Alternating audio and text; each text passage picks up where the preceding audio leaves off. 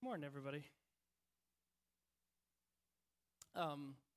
As you all realize, I'm not Joe. Joe and Karen are taking some vacation. And just to give you an idea of what's coming up, next week we're going to be blessed to have Greg Dykstra, who is a free church pastor, formerly of a church in East Peoria. He's a great guy. Me and Joe have gotten to know Greg through our ministerial meetings where the Peoria area free church pastors get together. He's a great guy, has been in ministry a lot longer than both Joe and I have, and he's a good friend and a good older man in my life from a pastor perspective. And he will be here to give our sermon next week so that, mostly so that I can continue to prepare for Indonesia, which we would be leaving the Wednesday after. So we're leaving the 15th. So thanks to Greg for doing that. Some of you may know Greg from, he was on the board at Peoria Christian School for quite a few years. So, yeah. As I've been coming up here, as I've had opportunity to speak on Sunday morning, we've been going through the book of Ephesians little by little. And today we're going to be in the first chapter still, and verses 11 to 14, and throughout, I think this is the third time I've been up here, all three times Paul has been talking about the good news of Jesus Christ dying and rising again for our sins. And he's been talking about how great salvation is, and that is offered to us by grace, through faith, and according to what Jesus did by coming, dying, and rising from the dead. And what has been great about studying this, and I hope you've enjoyed it too, is looking at the different word pictures and metaphors that Paul uses in talking about salvation. First, we saw Paul use adoption language and the idea of being adopted to talk about salvation. And then we saw the idea of being ransomed or saved from captivity. And today, the dominant word picture that Paul uses is going to be inheritance. And for that, I brought a piece of my inheritance to show you guys today to help us think about inheritance. And what this is a very old book. This was from my great-grandfather, Reverend George A. Schultz, after whom my dad is named. And the book is called The Words of the Lord Jesus by a guy named Rudolph Steyer. Don't worry, you don't need to remember that. No quiz later. But the copyright is 1864. And what this is this is one of three volumes. And what the three volumes are is pretty much a commentary on all four Gospels put together. And yeah, this, like I said, this is one of the oldest books that I own, and my great-grandfather used it. I believe I got it from my grandfather's library. But this is something, and it's I've been thinking about my inheritance and what it says to me. And the first thing that it says to me is I did nothing to earn this book. I was reading a book that we're going through with our small group, and it was talking about John 3, where it says, you must be born again. And the writer made the point that being born is not really something you do, but rather something done to you. And I thought that was an interesting point, which we can obviously discuss later. But it made me think about inheritance. We don't really do anything to inherit things. We're just born into the right family. Because that was the first thing I thought when thinking about inheritance. And the second thing I thought about was sort of my family history. My great-grandfather was a pastor.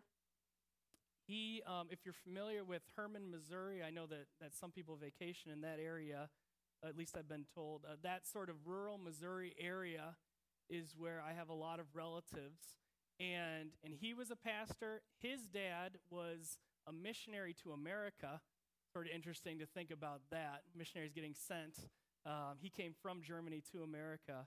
And then my grandpa was a pastor, and then my uncles are.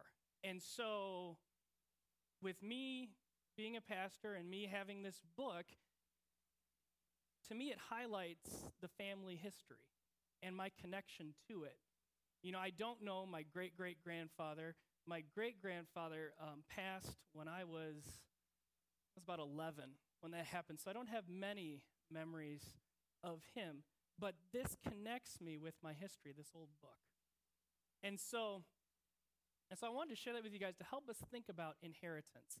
You know, maybe if you are at a point where you're thinking about what you would give as inheritance, you know, maybe that's where you are in life, or maybe you're at the point where you're thinking, what would you receive as inheritance? But I want us to be thinking about inheritance as we look at Paul helping the Ephesians understand what Jesus did. So let's look at our text today. I'm going to read through it, and then we'll go back through and work through it together. But starting at verse 11 of Ephesians chapter 1, and going to verse 14. In him we were also chosen, having been predestined according to the plan of him who works out everything in conformity with the purpose of his will, in order that we who were the first to put our hope in Christ might be for the praise of his glory. And you also were included in Christ when you heard the message of truth, the gospel of your salvation. When you believed, you were marked in him with a seal, the promised Holy Spirit, who is a deposit guaranteeing our inheritance until the redemption of those who are God's possession, to the praise of his glory.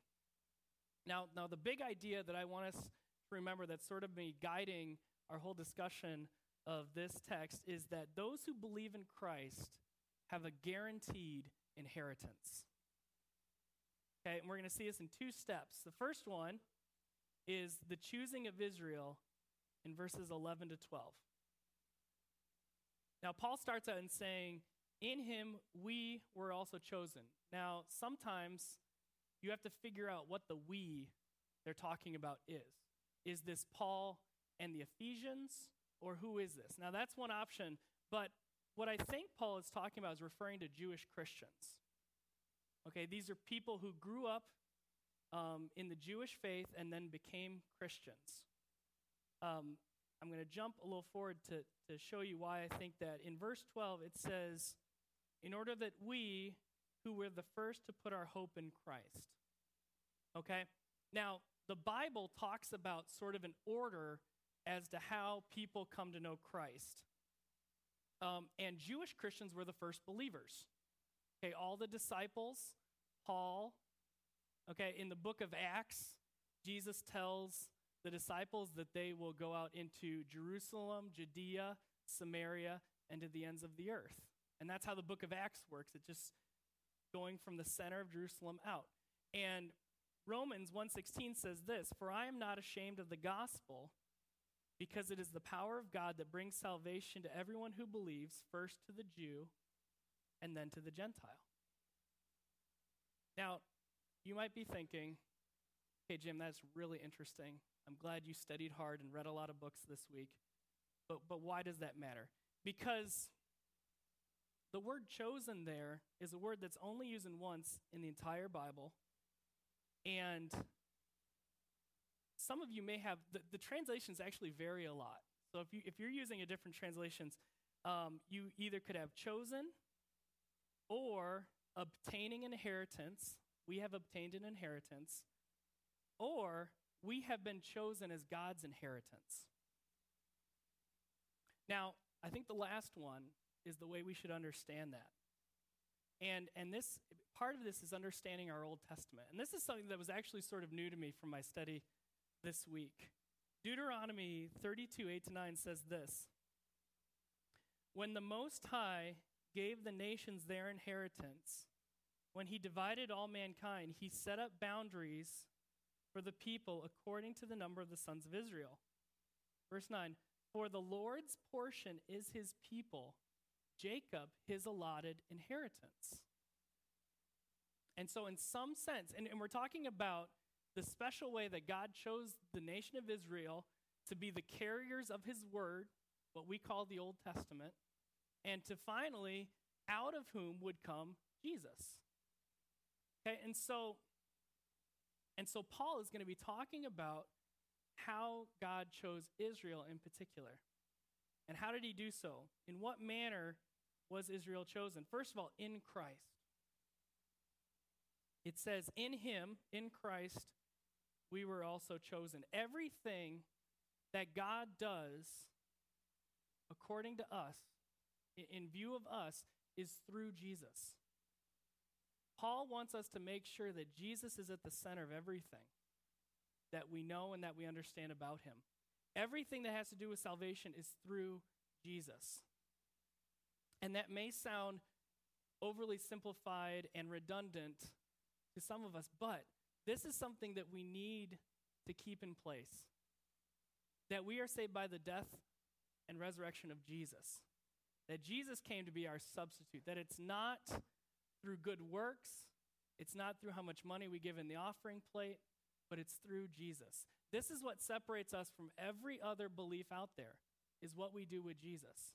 And so we can't lose where Jesus fits in to everything. Having been predestined, having been chosen beforehand.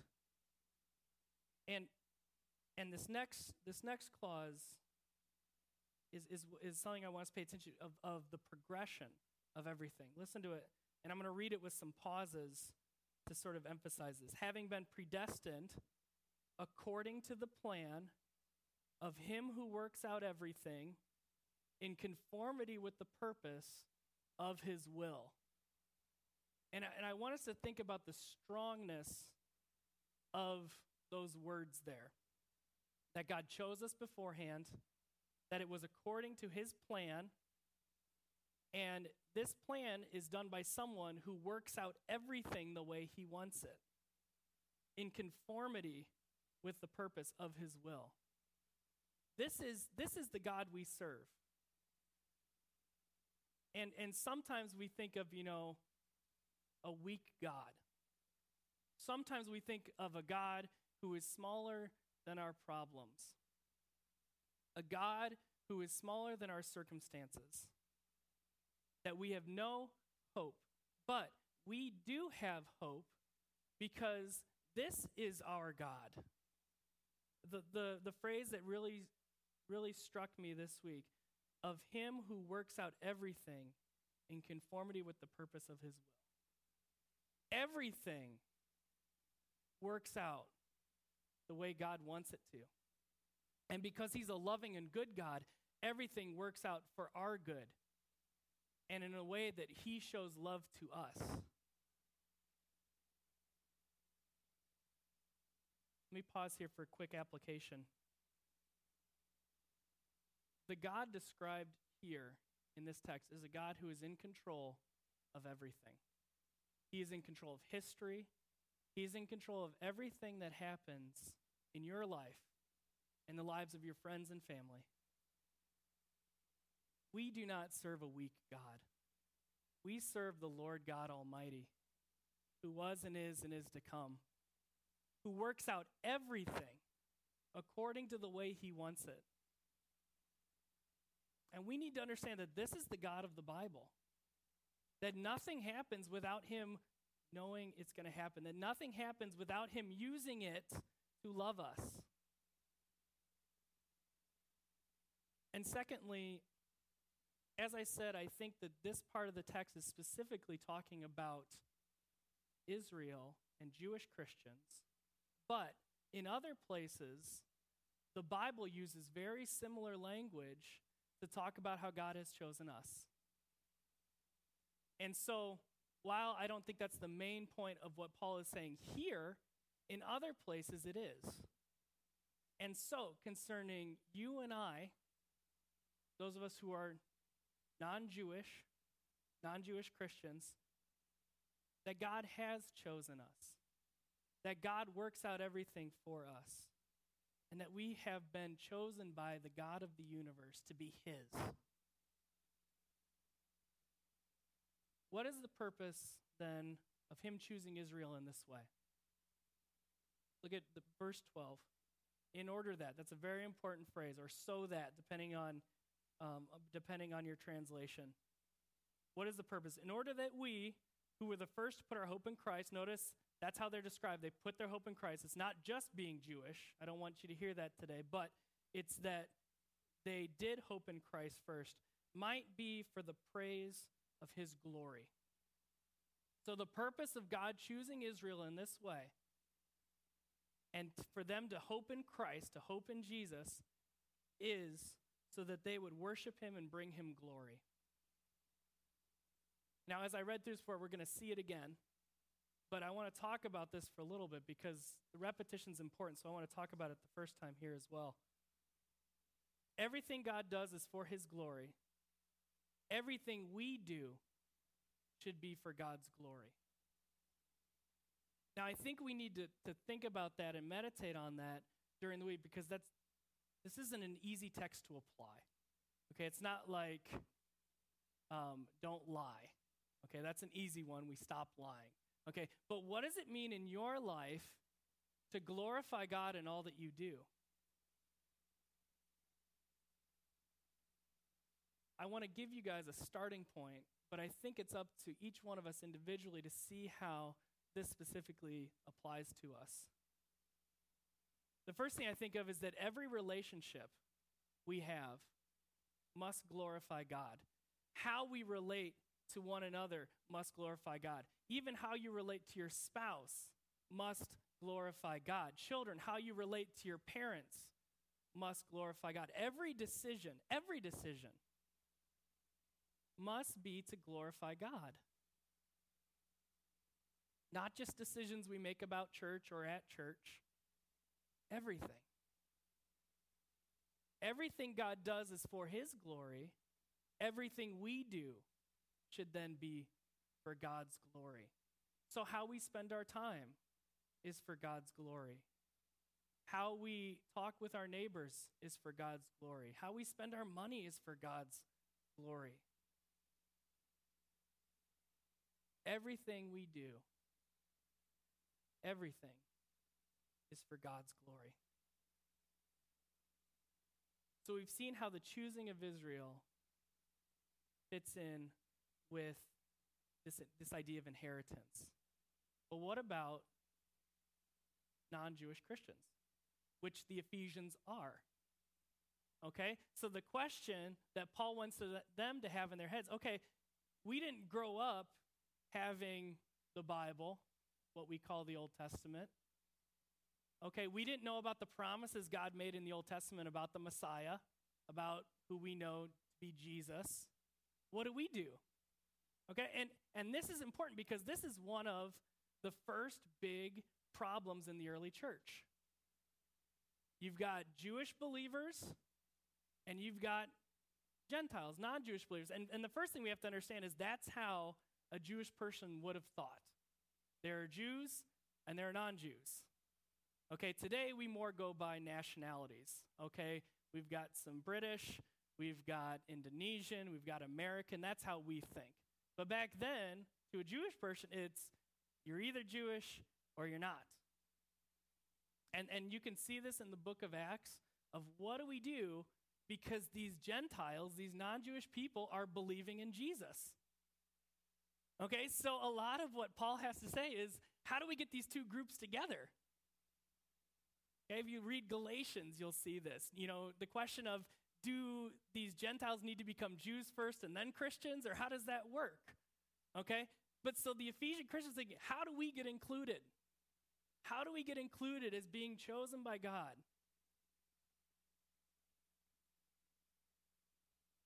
Verse 13, and you also... We verse you. So he's saying, we happen like this. Now you Ephesian Christians, also were included in Christ when you heard the message of truth, the gospel of your salvation. When you believed, you were marked in him with a seal, the promised Holy Spirit, who is a deposit guaranteeing our inheritance until the redemption of those who are God's possession, to the praise of his glory.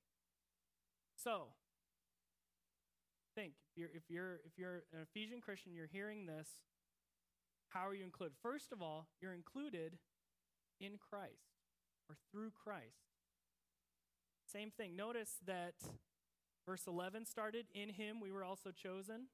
And then verse 13, and you were also included in Christ. Later on in verse 10, you were marked in him. Paul is keeping Jesus at the center of this. Hey, don't forget Jesus. Do not take Jesus out of this equation. We cannot lose Jesus when we talk about our beliefs and what we know to be true and how we are saved. Jesus is at the center of it.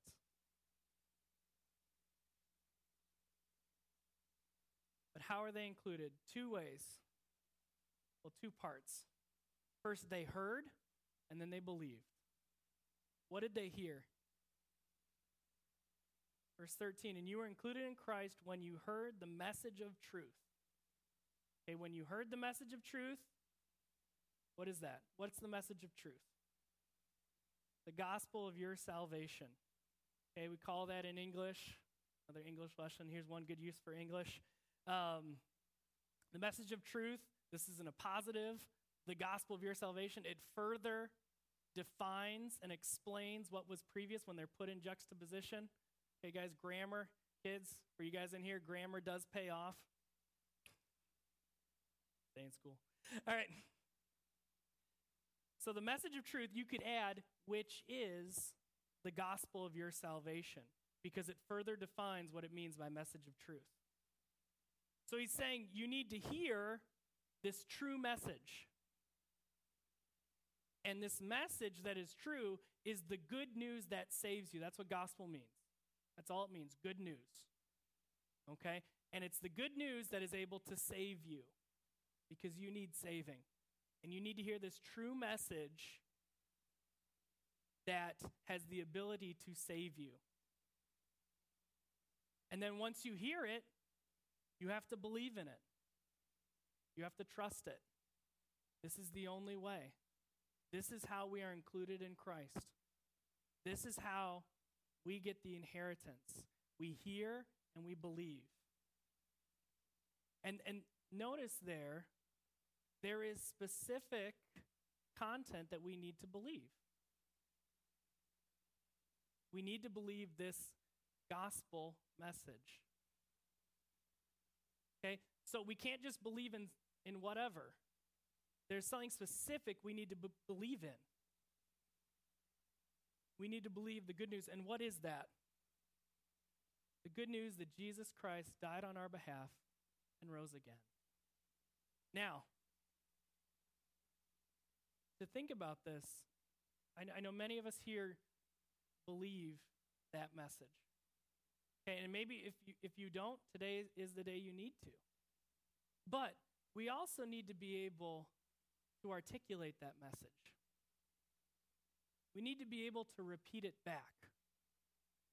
And when people get nervous, this is what I found. I mean, especially when I worked at camp and we had the opportunity to share the gospel with hundreds of kids this summer, the biggest thing that was the hardest part that gave the most fear was people just didn't know what to say. They didn't know how to spit it out. Let me give you a funny example. I didn't plan to share this, but I think it's a funny story. At camp, they gave us an acronym to help us share with kids, and it was ABC. Admit, Believe, Commit. Great acronym. I'm not saying it's the best, but it's a acronym, okay? So here I am. Just graduated high school, after the campfire with a kid, and he wanted to accept Jesus into his life. And I'm like, it is easy. It just is ABC. A stands for something. Okay? And the acronym was so good, I could not remember what the acronym stood for, but by the grace of God, I think the kid got the point when I tried. And you know, I put that on the grace of God that kid did hear the message that day, even in spite of me. But that's the biggest problem I've seen is we get to that moment where we want to talk to them about Jesus, and we don't know where to start. We don't know. We want to make sure we get everything. That's great. You want to make sure you get it all in there. And so one thing by way of application is use your Bible. I was thinking about this, and the verse that I like to use came to my mind because it's one I learned in Awana back in the day. For what I received, I passed on to you as of first importance, 1 Corinthians 15:3-5. For what I received, I passed on to you as of first importance, that Christ died for our sins according to the Scriptures, that he was buried, that he was raised on the third day according to the Scriptures, and that he appeared to Peter and then to the 12. You know, that's one way you can do it. You can find a verse that's a great summary verse, 1 Corinthians 15:3, 4, and 5. But this is something we need to think about, not just that we believe it, but that we can explain it and repeat it. Mark Dever is a pastor in Washington, D.C., called Capitol Hill Baptist, and he's a great pastor and a writer for pastors. His book, if you read the elder notes, we as an elder board have been working through a chapter a month. It's a great book. And he says this to pastors and elders. Make sure people know that God is our holy creator and righteous judge, that we have all sinned against him, offending his holy character, alienating ourselves from him, and exposing ourselves to his righteous anger. That he has sent Christ to die the death that we deserve for our sins, that Christ's death and resurrection is the only way to be reconciled to the true God, and that we must respond to this good news by repenting of our sins and believing in the gospel if we would be forgiven by God, reconciled to him, and saved from the wrath to come. Now, that's a great summary that I'm not saying you memorize that and repeat it back to someone, but we need to study what the gospel is, so that when the time does come and we don't have a great quote in front of us, that we're able to say it, that we're not stammering looking for words. The model that Mark Dever uses there is God, man, Christ response. Okay, who God is. He's the creator and that he is holy. That the man, that we have all sinned and fallen short of the glory of God. Christ, that Christ is the only solution to the problem of us being sinful and God being holy. And response, that we need to respond to Jesus, and we need to respond to that good news. It's not that we don't know it, but we need to know it in such a way that we can repeat it back. The thought that came to my mind in this was thinking about groceries. I know, I'm always thinking about food. I get it. But when I go get groceries for Darcy, if it's a short list, I don't necessarily write it down. Now, that backfires a lot, but when it works, like let's say there are 3 things I need to get, milk, eggs, and bread. Okay, we'll just pick those. She will tell me, and what will I do?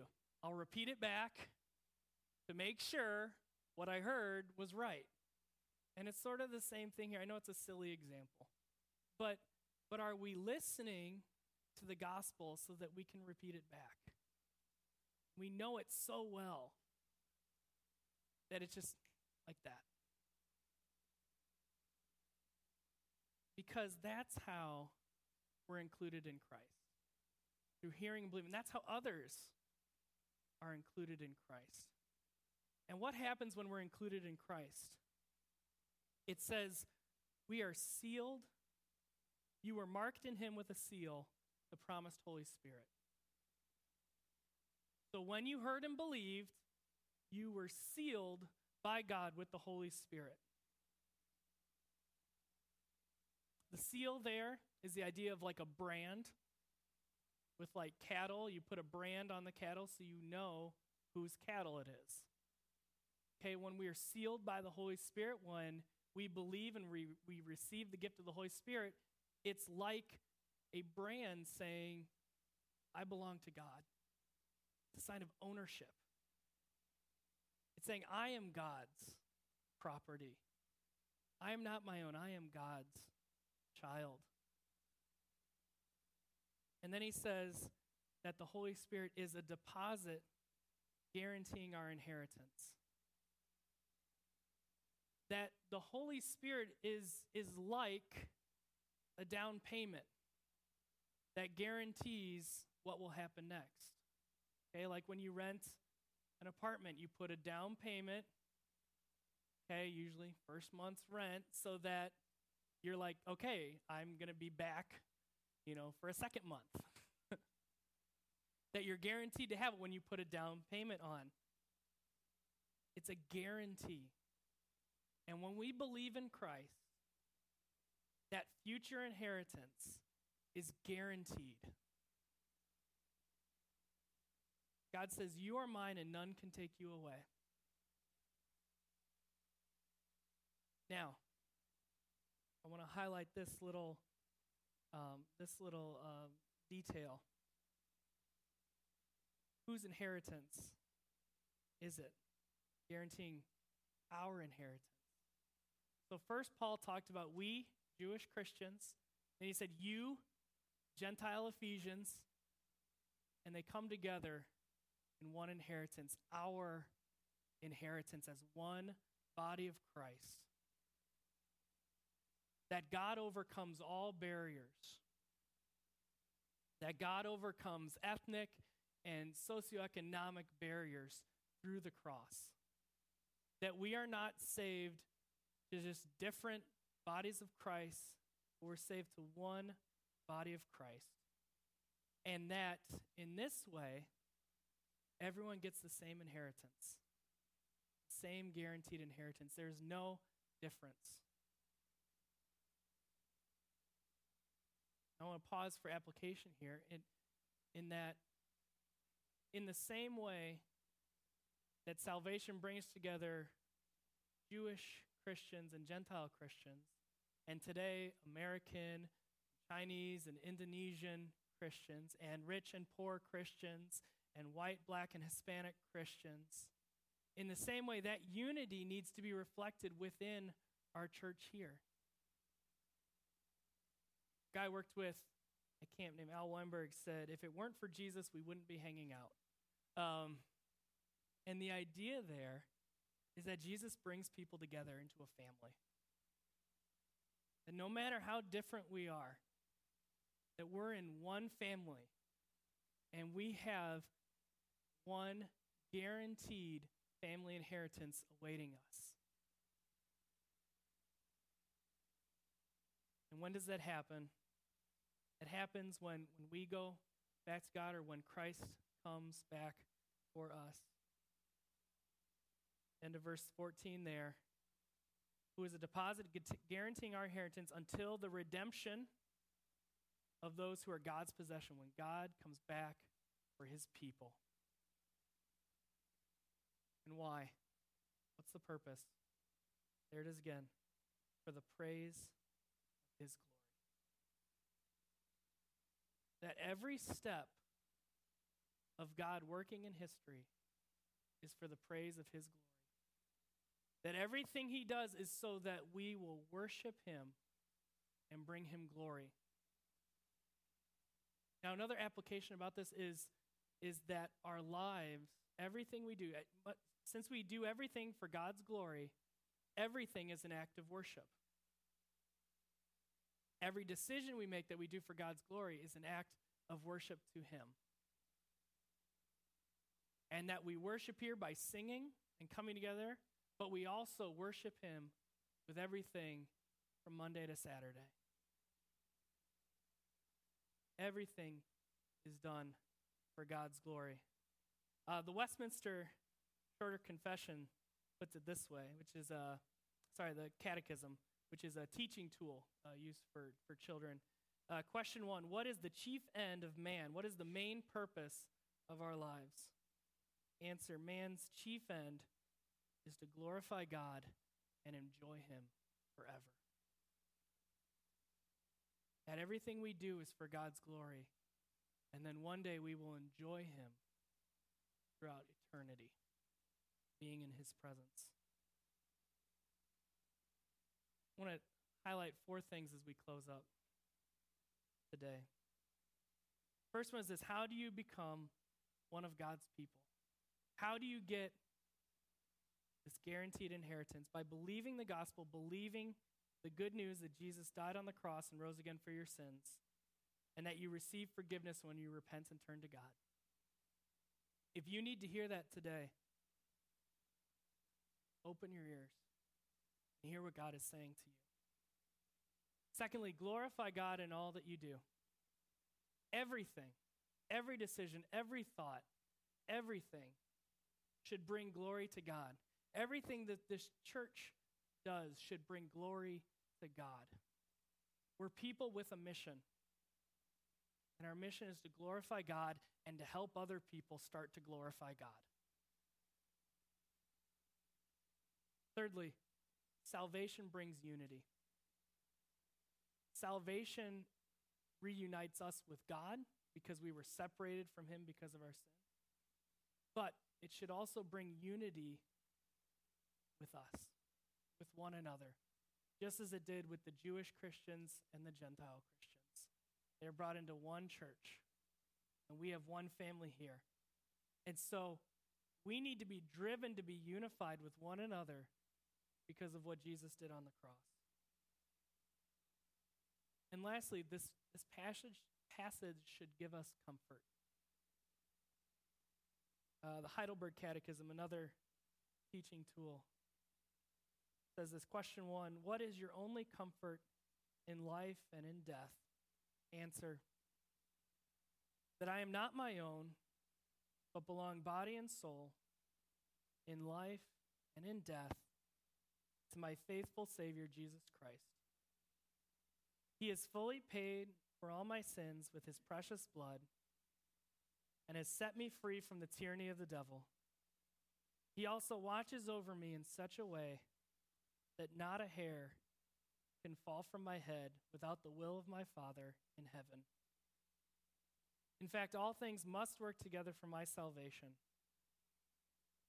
Note this last sentence here. Because I belong to him, Christ, by his Holy Spirit, assures me of eternal life and makes me wholeheartedly willing and ready from now on to live for him. That those who believe in Christ have a guaranteed salvation. And that when we are in God's hands, no one can snatch us from his hands. Because he is the God who works out all things according to what he wants.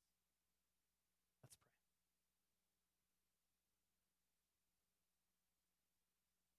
Father God, we thank you for this passage. God, that you have chosen us, to be loved by you, that you sent your Son to die on the cross on our behalf.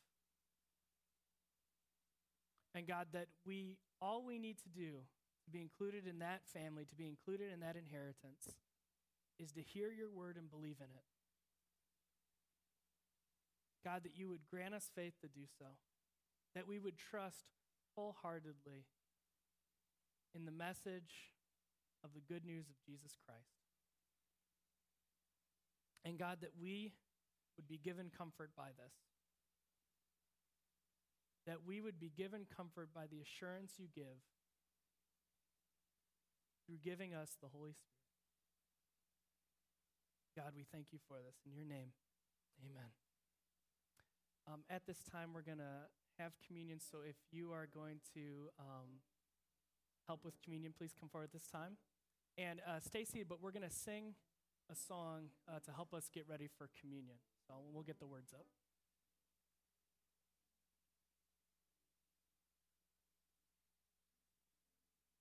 Create in me a clean heart, oh God, and renew a right spirit within.